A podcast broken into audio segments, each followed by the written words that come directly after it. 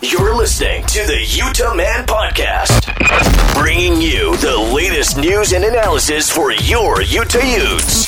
Now, your hosts, Cameron, Ryan, and Scott.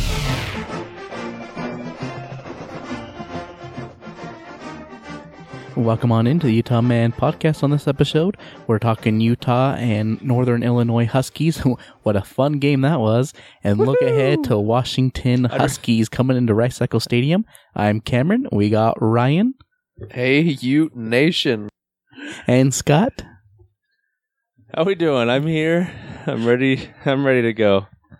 We'll- We're gonna try and contain Ryan over here. I'm glad you guys showed up because Utah hasn't shown up the last two weeks. Man alive, what is going on? I'm glad we've given ourselves a couple of days because if we would have recorded this right after the game, I would have been breathing fire. yeah, tempers were high. There was uh, there was a lot of anger flowing um, on Twitter, social media after that game, and in my house. But uh, I'm- yeah, Rightfully so. I, I, I've come around. I've settled back down. I, you know, once you're able to kind of digest a little bit what's happened, you look at the stats, and I've I've gone back and I've watched. Uh, I at least watched the second half again. I refuse to watch the first half again. But it, it it wasn't pretty. But I don't I don't think it was as bad as we all were portraying it to be live. Are you sure? Yeah. No, I 100% agree. I think even Whittingham came to that conclusion in his press conference, his Monday press conference. He even said that his thoughts are a little bit different than what they were after right after the game. But I think it just proves that it was an ugly game. It was, but but he was he was ticked after that game. You could tell post game with uh, just how he was talking, his tone of voice. He was not a happy camper, and, and to that point, Cam today he came out and said as much that he overreacted, and after watching the film, the offense was better than he thought it was watching it live. So obviously, there's still plenty of things to clean up, um, and, and there's a lot to talk about on this because through the press conference today, it, it's a it's very apparent that the players are understanding the frustration that you fans are feeling right now. Tyler Huntley came out and said that he's frustrated that everything's negative. Nobody is looking at anything positive that they're doing as a team. And and he and he's pretty frustrated with it. And and and rightfully so through two games.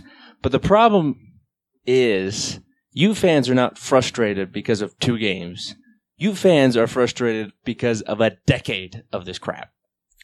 Well, yeah, and I think the frustration, at least for this year so far, stems from an off season that was built up to you know Tyler Tyler Tyler Huntley having another year of experience.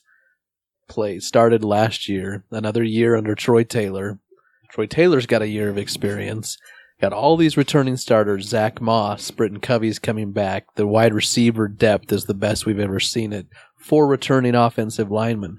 When you start adding all those things up, the expectations were sky high.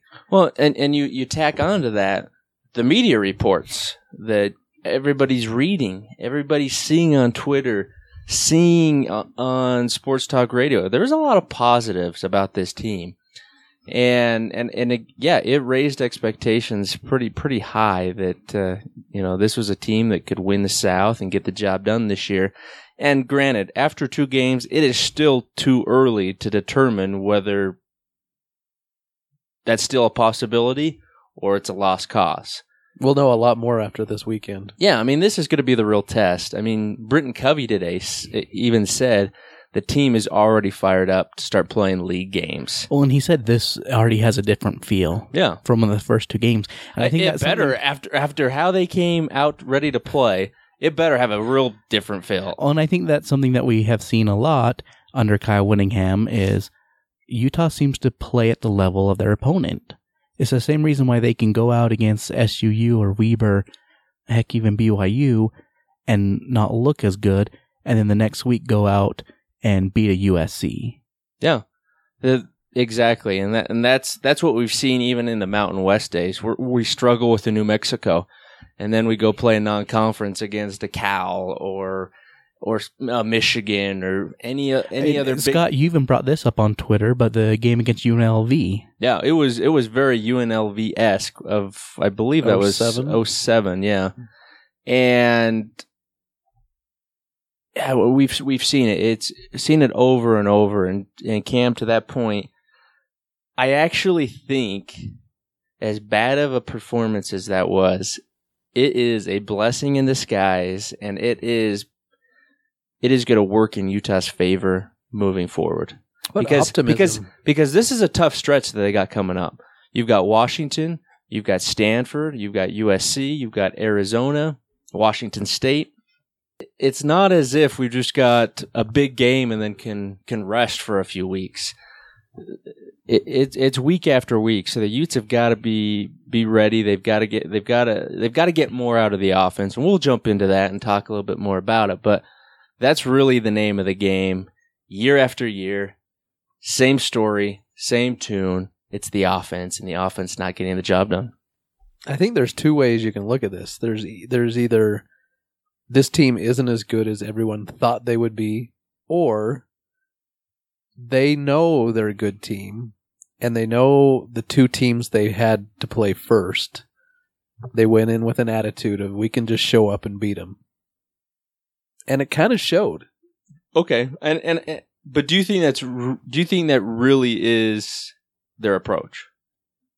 I don't know. I mean, may, maybe maybe not uh, consciously, but subconsciously. If you know you're a better than your opponent, opponent, you might not give your full effort. I have to agree with Ryan. For them to come in and, and start the way they did against Weber, that to me proves that But but they know they could just show But up. But slow starts aren't something new this year. We've been seeing that for years and under Kyle Whittingham teams. First quarters are not. We just come out of the gates blazing. We're really strong in the second quarter, and we're pretty strong in the fourth quarters. First and third, historically, at least at least over the last several years, have not been all that uh, successful. Coming out of halftime, starting the game, they're just they're just slow getting into any type of rhythm offensively. Defensively, it really doesn't matter what quarter it is. They they show up, they get the job done, they play well. It's uh but coming out of the gates, they've been they've just been slow. And and you look at it, I mean, the little that you see on TV pregame, there just wasn't much enthusiasm. There wasn't much. Now, granted, there wasn't much to celebrate, but there just wasn't an energy on the sideline. There wasn't an energy guys slapping each other on the helmet after after nice plays or anything like that. I agree, and I but I think you can. That goes back to the type of opponent they're playing. Look, Oh, you playing bet in for the sure. Pac-12. You go around to all these nice big stadiums. You look at that one; it looked like they were playing in a high school stadium. Oh, for sure. But but my question is, and I- and I agree with what you're saying. They're just kind of going through the motions, saying our talent's going to win, right? The question is, can they flip a switch? yeah. Well, and I think that was the issue with Northern Illinois. I think that they were just waiting for that flip, that switch to get flipped, and it never did. Never did because anytime we had a chance to get get some momentum, we gave it right back. Whether it was A fumble A by fumble. Moss right after we cause our first fumble of the season. or four penalties by Agasiva or, or whatever, it was there was always some drive stopping error. Yeah, and and that to that to me is my biggest concern is because I'm not so sure. Oh, okay, now Washington's coming in. This game counts. All of a sudden, you erase those things. You don't. You don't necessarily just eliminate those. Hopefully, they decrease in the amount of times you see them. But I don't think you're just gonna completely shed those and and not have those creep up if they're happening in game one or two, yes, hopefully there's going to be improvement, and hopefully we see that. But I'm not. I'm not so sure. It's just a flip of a switch. So great initial thoughts. Uh, before we go into the game, we want to know that we're brought to you by Farmers Insurance for protecting your home, vehicle, and family. Look to Farmers Insurance. Call Scott Omer at 801 307 4049. So, really, I think let's just start off with the position group that has been getting a lot of the attention. Ryan, you mentioned one of them getting four penalties. the offensive line. I tweeted out after the game, this O line blows.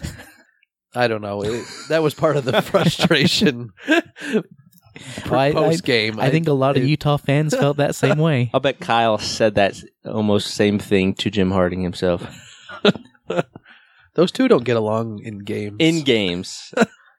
I'd be interested to see, but yeah, in games they kind of have some uh, back and forth a little bit. But yeah, offensive line. Considering we had four starters coming back, I am a bit surprised. There just doesn't seem to be much aggression. Now, granted, some of some of those penalties on Agasiva were probably him being too aggressive with the holds and whatnot, but the down the illegal man downfield though that was a three step drop. How did he I get know. downfield? because at the snap he was off. he was running the forty at the snap. Jeez Louise. I mean, they're just they're just those momentum killers that you know, as a Ute fan, we can overcome those on the defensive side. it just seems like we can't on the offensive Yeah. side. Things have to be going right for us to have a long drive, for us to score. When we shoot ourselves in the foot, sometimes just once on a drive, it can it derails it. And it always seems to happen on a play that you pick we pick up a first down or some significant yardage. Well, in one of Agasiva's uh, three holds, I guess he had, um, it was a nine yard gain by Moss to the left side. The hold was done after he had already gone through the um, through the line. But they call, I mean, a hold's a hold, and it just depends on if if they're going to throw the flag or not. But those are the types of things. And again, fixable. Everything Is it fixable? Do you guys think it's fixable? Like, do you honestly think that the guys that are there are able to get it together? Because I'll admit, I'm their second season together. I haven't seen improvement from last year. Well, but but we did see improvement on the O line last year as the season went on. They weren't very good early last year either. But as the season went on, you, you saw continual progress. And and I, I think we're gonna see that this year. Um, NIU was a tough matchup. They were just young, sp- speedy, small guys. Um and and they were given they were given both the tackles fits. I, I mean, you have to give North um, Illinois credit that uh, Sutton Smith led the led the He's a good country in, in tackles for loss. Their team, as as a team, led the country in tackles for loss last year. They're they're a very sound defensive team. At, at one point, I thought there were literally two or three Sutton Smiths on that defensive line because it wasn't just him that was having success. They they they they gave that O line fits all night long, and I mean Whittingham even admitted so that they just they missed assignments, um, and just and just were not all that good. Which is kind of surprising with four returning starters. You'd think they'd know their assignments. I know, I think at right guard, they're still undecided because Nick Ford and Umanis uh, both got quite a bit of playing time. So I think they're, they haven't decided who's, who's the guy yet, which could be part of the problem. Well, so um, Umana started the first half, wasn't very good. Ford came in in the second half, wasn't very good. But according to Whittingham today, said they're both going to continue to get reps. So it doesn't sound like there's much separation between the two. yeah, he said they're grading out about the same. Um, they get the so the online did give up six sacks. That has me worried going against a Pac-12 team like Washington. I have a question though about that. I, I agree that the O line has a lot to do with those sacks, but could it be that sometimes Huntley doesn't recognize? I knew it was coming. I knew the co- quarterback controversy was coming. No, uh, and I and I think Huntley's a great athlete, and I think he's a pretty darn good quarterback. He's throwing completing over sixty percent of his passes so far. But I think there's some times where he doesn't recognize where the pressure's coming from and runs into the pressure and causes a sack. I mean, he's definitely not comfortable in, in the pocket, you can tell.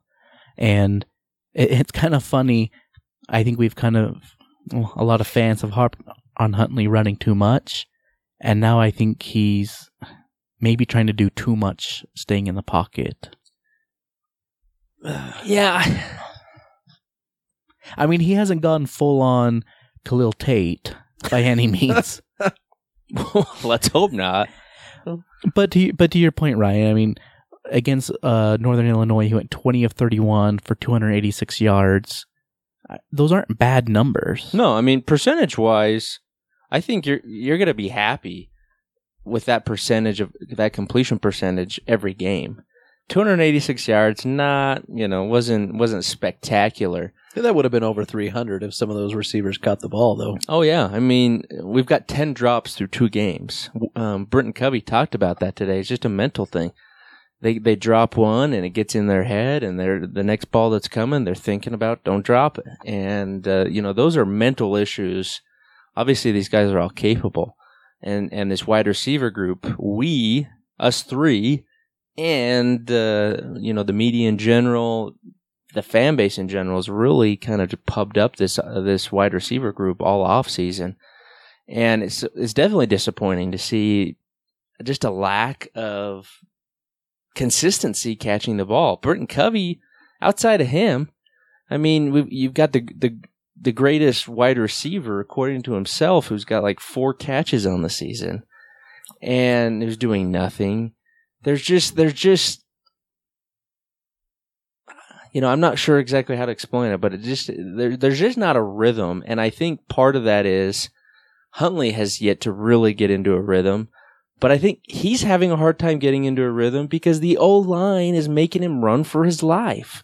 He cannot just get back there and take a three step drop, take a four or a five step drop, make his reads with time and deliver the ball. He, if, if you look at probably 10 of those completions are coming on the run, are coming with guys in his face. The long ball to Dixon that he completed, he had a guy in his face. He still, still delivered an excellent ball. But you're not going to deliver that nice of a ball if you consistently have guys at your feet running running right at you as you're trying to deliver those, those passes And, and getting hit, right? I mean, he got hit. hit on that Dixon throw. he got hit He got all hit night hard, long Yeah. And uh, and I think you're right. I mean, the O line does play a big part of it. I just throw you know I throw, throw No, that I- question out because I think that could be part I- of it. I, I think I think there's definitely. I mean, he's not without blame either. I mean, he needs some help. He needs help from the O line. He needs help from wide receivers. But you know, Troy Taylor's going to be the first one to tell you that he's got to recognize some of these pressures maybe a little bit sooner, and then and then utilize his legs because Troy Taylor talks about this all the time. Make your read. If the pressure comes, escape to open space while still keeping your eyes downfield. The problem is he's been a little slow to escape to that open space. And so that's not allowing a ton of time to then find and continue to find receivers because Kyle Whittingham today said that our wide receivers just did not get open quick enough. So if if you if he has the ability to get outside the pocket and create a little bit more time, then these wide receivers are going to get up, get open a little bit better. Now, obviously, we don't want that on every play. No, the O line needs to give him time because Exactly. the first the, his first option isn't going to be open every time. He's got to go to two, three, and four sometimes, but he doesn't have time to go to two half the time. No, and and it really was that way against Weber State. He he had guys in his face, and he was running against those uh, against them as well. So it's really just the unit in general. Um, you know, I, I didn't love a lot of the play calls that Troy Taylor was do, uh, that was doing throughout the game. I thought he had some really nice ones. My my concern with this offense, and it seems to be a concern we see over and over, is what is the identity of this offense? I I, I kind of feel like we don't have one yet. Two years in. It, it's so mix and match. It seems like it seems like we do really well in power formations, especially Except- this year. Except when it's fourth and one. Except for, Well, because we're running our quarterback out of an empty set. But go on. but I guess what I'm kind of getting to is I think the whole entire offense will improve if you utilize Zach Moss a little bit more. and I think Whittingham kind of alluded to that today when he opened his press conference by saying, "Let me answer your questions. Zach Moss needs to touch the ball more." And I think that I think that's right. I think if Zach Moss gets the carries that he needs to get, it opens up a lot more of the field. So, how many carries do you think he needs to get? 20 to 25. I oh yeah. Think. Uh, minimum, minimum 20 carries a game. M- Absolute minimum. Okay, minimum 20. He was at 16. He was at 16. Are four carries really going to make that much of a difference in this game? Well, I'm I'm saying minimum. Uh, Like Ryan said, I'd like to see him at 24, 25. I'm not saying you know constantly hand it off, hand it off, hand it off, and then throw in a throw, throw in a pass every ten plays. But when you have a drive really is moving because Moss is carrying six, seven, eight yards a time, and then you end up scoring, and the next time the offense takes the field. He doesn't touch the ball. It's all passes. There's no consistency. He had one rush in the second quarter. We are not experts. We're not trying to be here. But from my point of view, when in one possession, we are in power formation under center, then the next we're, we're in shotgun, read option, spreading the ball out. It just, it just seems to me that if you're not really good in one aspect, why are we trying to be really good in two? Does that make sense? yeah. I mean, I, I definitely agree. I think there is a lack of identity on offense, and and really, with what this offense is trying to accomplish, they need some sort of rhythm. And when you can tell when this when the offense catches rhythm, how much better they are. And I think that was one of the key factors against Northern Illinois is they just never found that rhythm, and No, that's why no, they you didn't. know they ha- they're more talented than Northern Illinois, so they're able to move the ball, but why drives would just fizzle out. we could spend all day kind of harping on this, but the the thing to me that is the biggest disappointment is we have got at least through two games, and it sure looks like it, an a historic defense Oh yeah. I would agree. That we just we can't waste it by an inept offense We that do can't it. put points on the board. they board. Do every season. I know, but this But defense it's killed us is every So good. This def. I mean, let's be honest. Yes, do we all want to score forty-five points a game? Yes, but would you be happy if we could score 29, 30 points a game? Oh yeah. Now, granted, we are averaging right at twenty-nine, but that is against the two probably weakest teams on our schedule. Uh, I think NIU is a little bit better than BYU. Yeah, that could be a coin flip. same same attendance numbers too, but um, oh. just kidding, just kidding, BYU. But my point is, we don't have to have an Oregon type offense. We've just got to consistently put points up on the board because this defense is not going to allow teams to score thirty points a game. They're just not. Now, sure, there may be a week or two where they give up close to thirty points, and hopefully those are the games where the offense can can can uh, show up. But but this defense so far through two games, number one in defensive efficiency in the country. so I need to come clean. I have sinned. If you remember when we were kind of previewing all the positions, I had a lot of negative things to say about the linebackers. All I will say is I was wrong. Holy crap, these linebackers, Hansen's flying everywhere. He, he can't be stopped. And even Cody Barton, I think, has made a big step this past season and he's playing at a really high level. And I think that's one of the big keys um, that we're seeing on the defense because we knew about the secondary, how talented they were going to be. The defensive line, I think maybe still a little bit of a question mark there, but they're coming together. But this linebacking crew just came out of nowhere. kind of fun to watch. I mean, Chase, is fun to watch at the linebacker position, and I know he's still learning it a little bit. So I think he'll get better as the season goes on. Um, but yeah, it's uh, I think it's great. Well, really, th- really through two games, you've only seen Cody Barton, um, Chase Hansen, and Donovan Thompson. So I mean, we we've heard so much about the, you know these other linebackers that we're going to see. Obviously, Francis Bernard being one of those. He can't get on the field, and quite frankly, that's great because Cody Barton and uh, and Chase are playing lights out, and and and the and the opportunities that Donovan Thompson's getting, he's continuing to to produce. The defensive line with with those types of linebackers playing behind him and that type of secondary, that's why we're seeing what we're seeing. this defense essentially has given up six points through two games because the 10 points Weber got were basically off offensive turnovers and, and bad field position. The field goal that they gave up against Weber State um, was based off that turnover. They didn't give up any yards on, on that on that series, and then the pick six, which they run it down to like the two yard line, and uh, so six points, two field goals through two games that really this defense has given up. And early on, I was looking at Ryan as we were uh, flying back into town. Uh, um, watching that game. At one point, I was hoping the turbulence would take us down, but um, Oh, man, I didn't know it was that bad.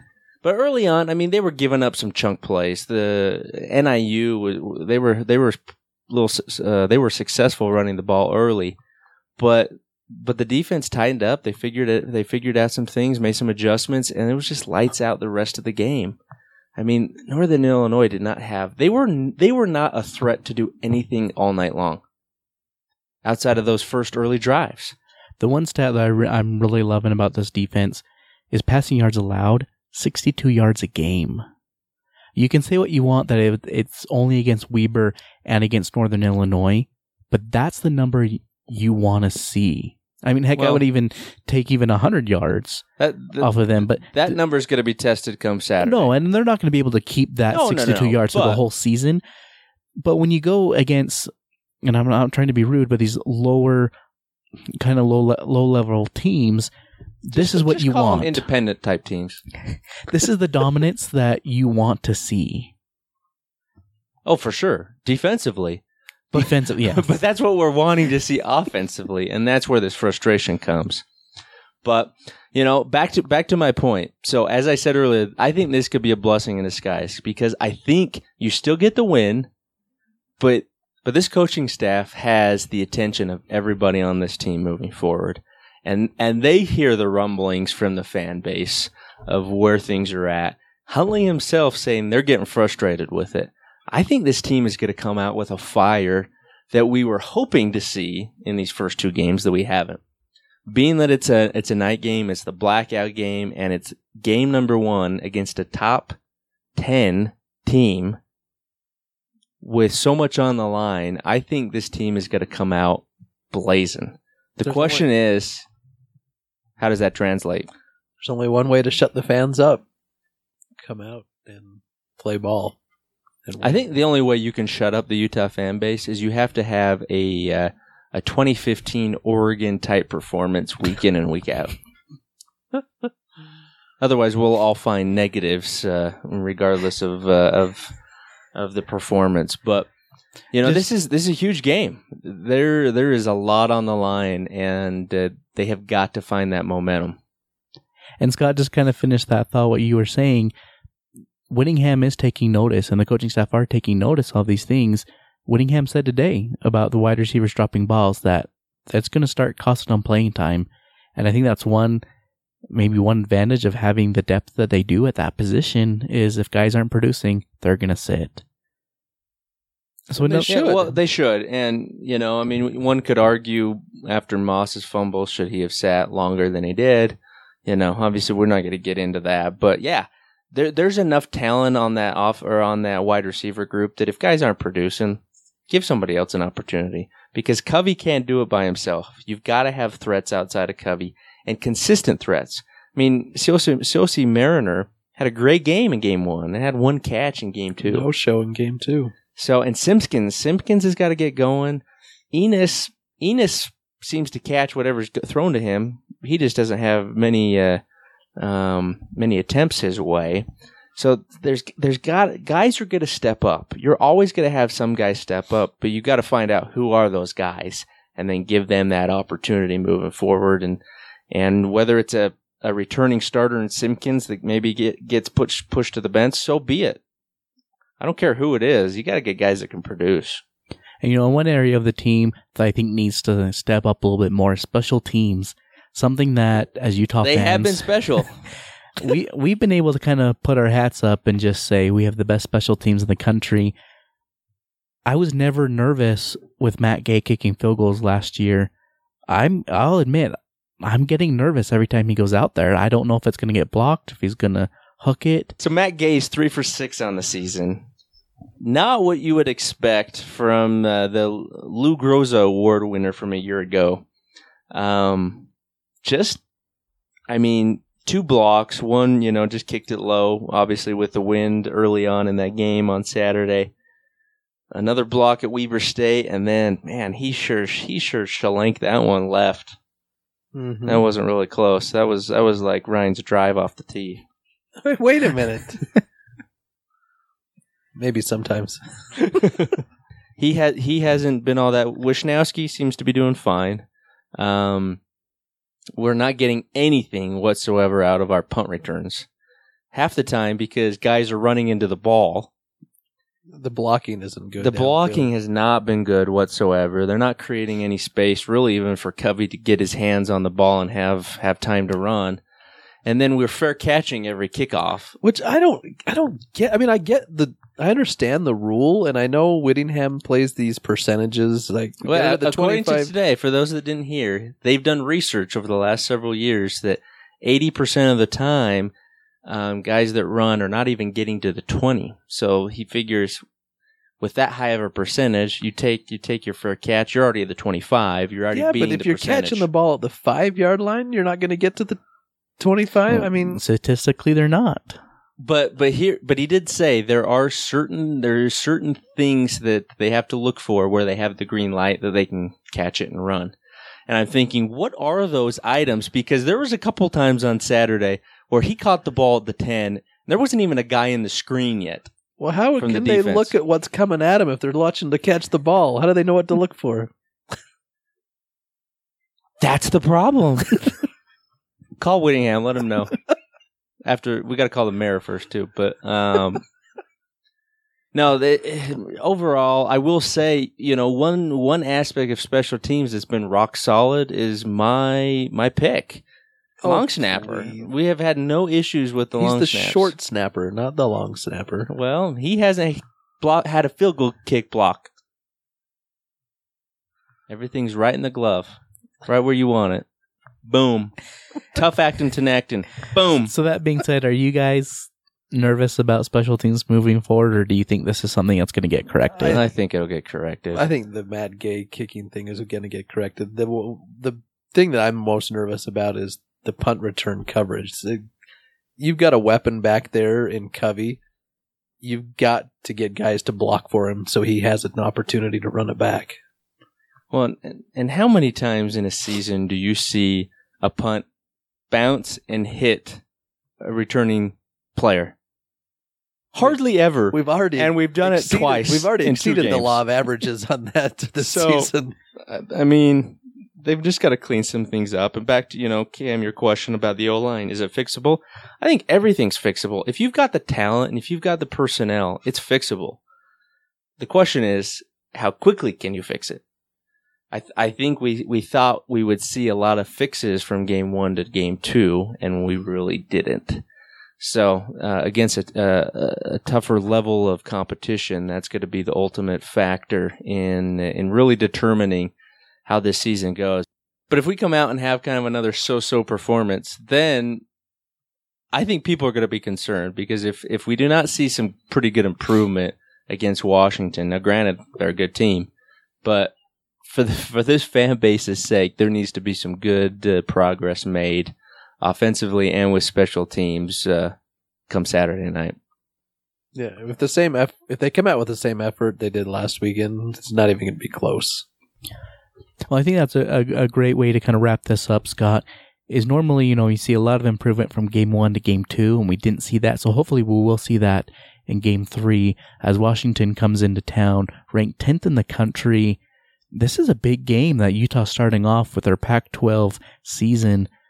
You know, the favorite to win the conference, a team that has gotten Utah's number over the years. This is a big game for Utah, and, and hopefully they can they can make that improvement. But I don't know. Yeah, I mean, there, there's also I don't I don't know if the team has the approach of payback, but last year at Washington was an ugly loss.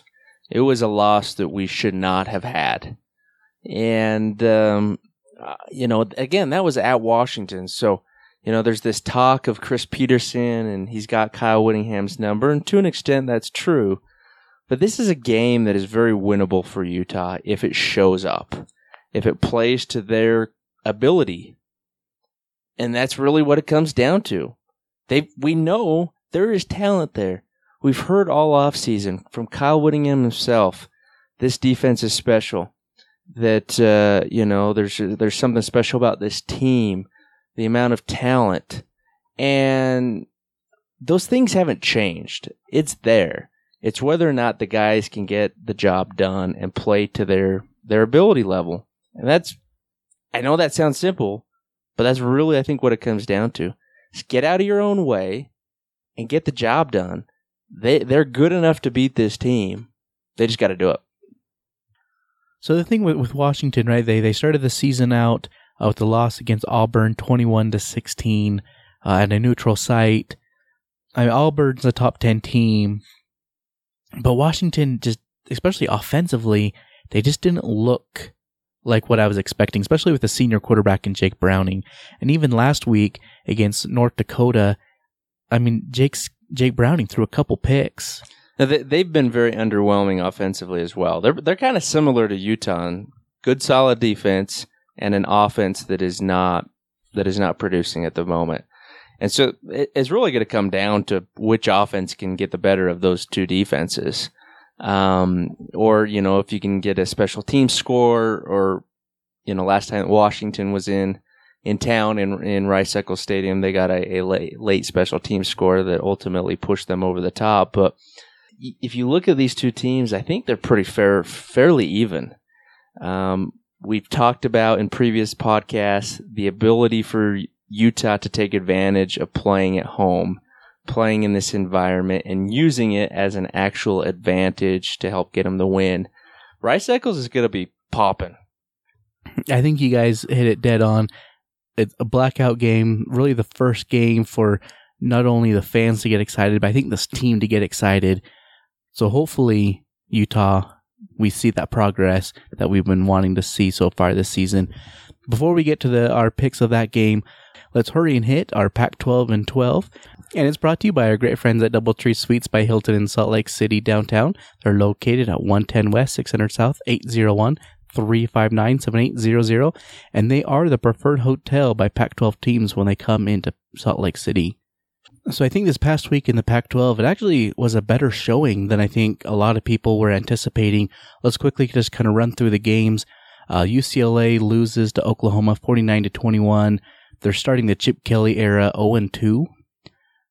Washington took care of business against North Dakota 45 to 3, but like I said earlier, Browning had two interceptions. Gaskins was held really limited. So it'll be interesting to see what kind of offense we get uh, against Utah this coming week for Washington. Stanford took care of USC 17 to 3. Bryce Love having a bounce back game with 136 yards and JT Daniels from USC 16 of 34 with two interceptions. Do you guys think USC went a little too early with Daniels in the season? It depends on what they got behind him. Obviously, they they thought he was the better quarterback, but then again, they also thought uh, a couple years ago they had Sam Darnold on the bench through through two games. So, yeah, who knows? I don't really care.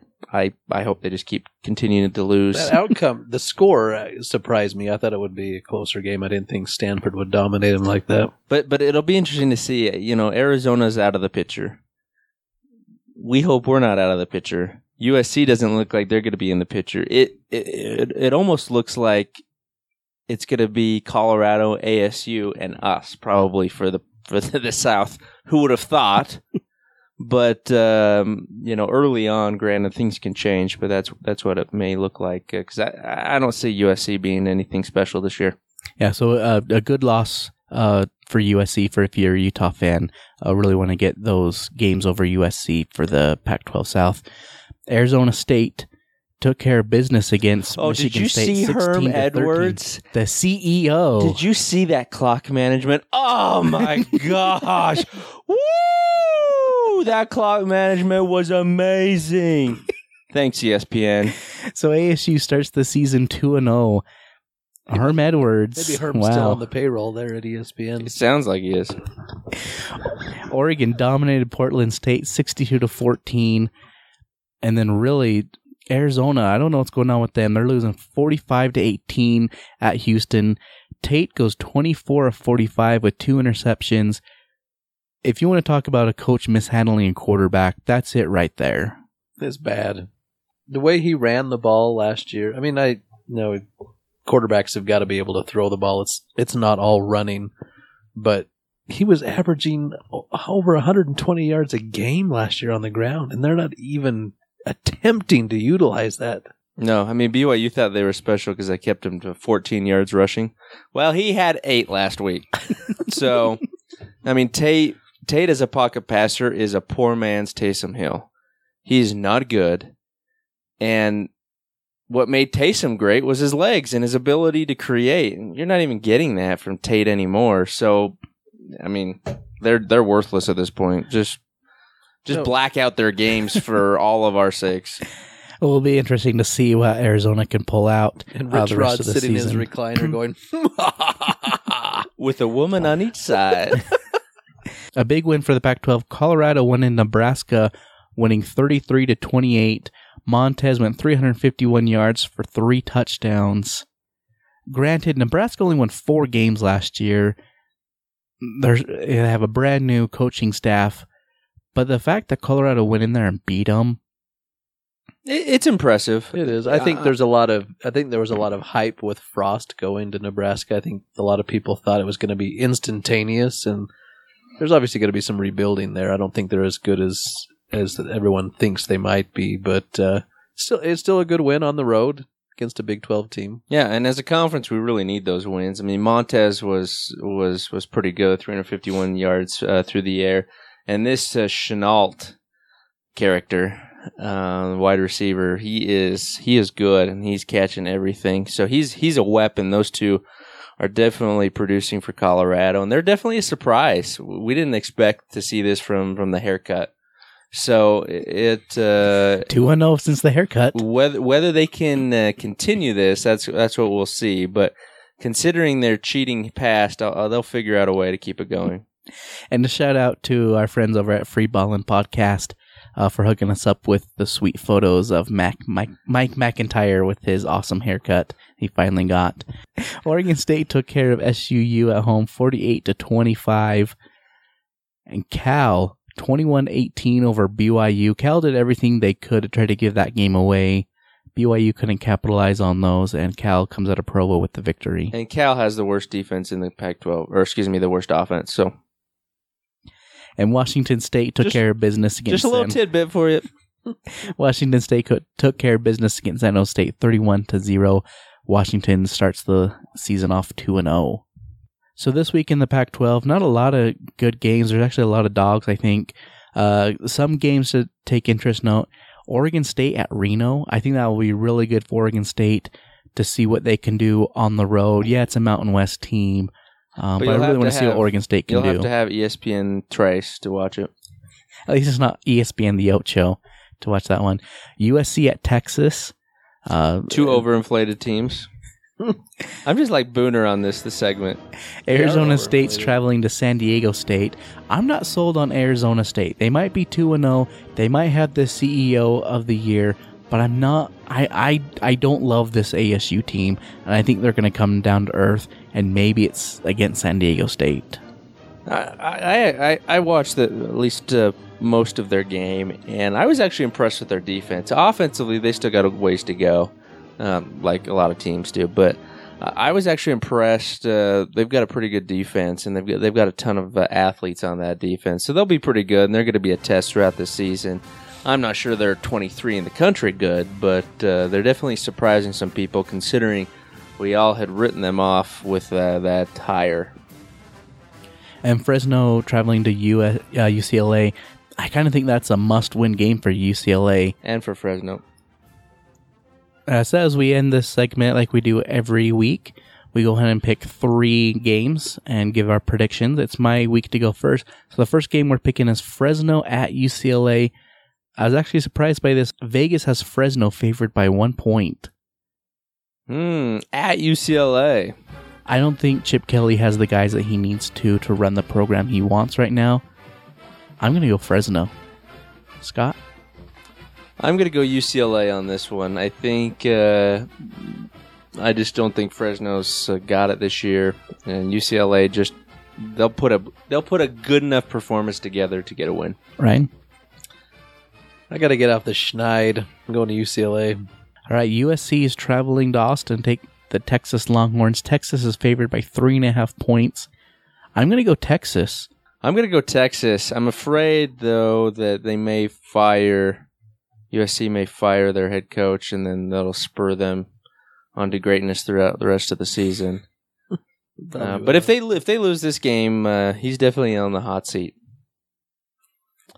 I'm going to go with Texas as well. So we got Longhorns across Ryan, the board. Ryan was looking into his eight ball, waiting for the answer. Looks promising. And the last game we're picking, SUU is traveling to Arizona. There's no line on this game because SUU is an FCS school. I think Arizona, And Arizona's playing like one. I think Arizona actually figures something out this week, and they come away with the victory. Scott?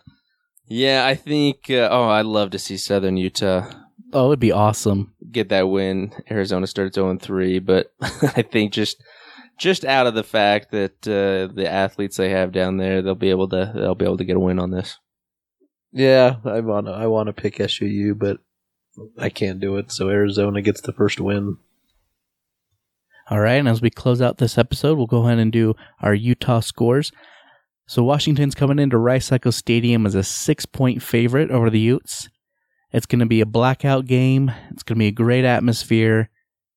I think Utah covers, but I think Washington wins 21-17. Scott? Ooh. I'm gonna I'm gonna I'm gonna pull for the Utes. I'm gonna I'm gonna go with Utah. Little I'm a little shy to do that, but uh, we'll go with Utah with a score of uh, 24, Washington 21. Matt Right. Gay kicks the game-winning field goal. Ryan? Very similar to my outcome. Although driving over here tonight, I was all prepared to pick Washington to win, but now I think Utah squeaks one out 27 24. All right, so that'll do it for our picks. I hope no one hates me for picking Washington. But Ryan, where can people find you on Twitter? At Drum and Feather. Drum, the letter N, Feather. Scott? Uh, you can find me at Uteman underscore forever. That's Uteman underscore forever. And you can catch me on iTunes, Stitcher, Google Play, as well on Twitter and Instagram at Utah Man Podcast. And you can always go to our home at UtahManPodcast.com. And hopefully, I'm wrong and Utah gets a win. That'd be awesome. And go Utes. Go Utes! Go Utes, Whoopitella Dakai.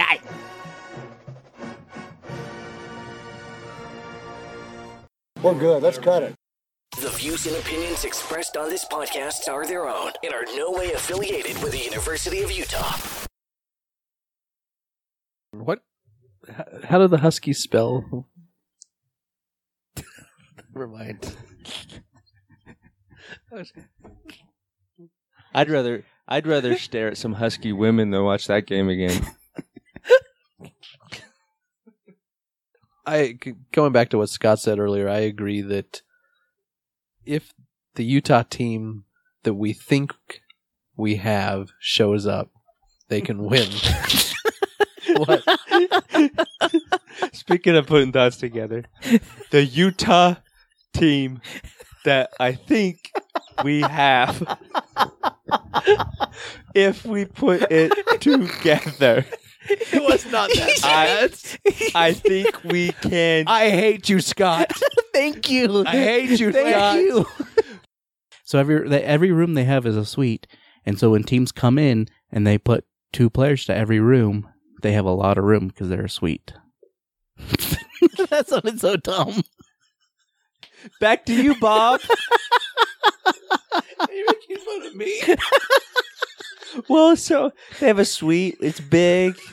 It has bed. It has beds in it. They have, looks- they have windows. It's got curtains. It looks like a big Tylenol. they shopped at Penney's. According to Webster's dictionary, a suite is Let me look. Wikipedia says a suite is a suite if it's big enough for two beds with. So, if it's got 35 square feet per inch to justify a suite,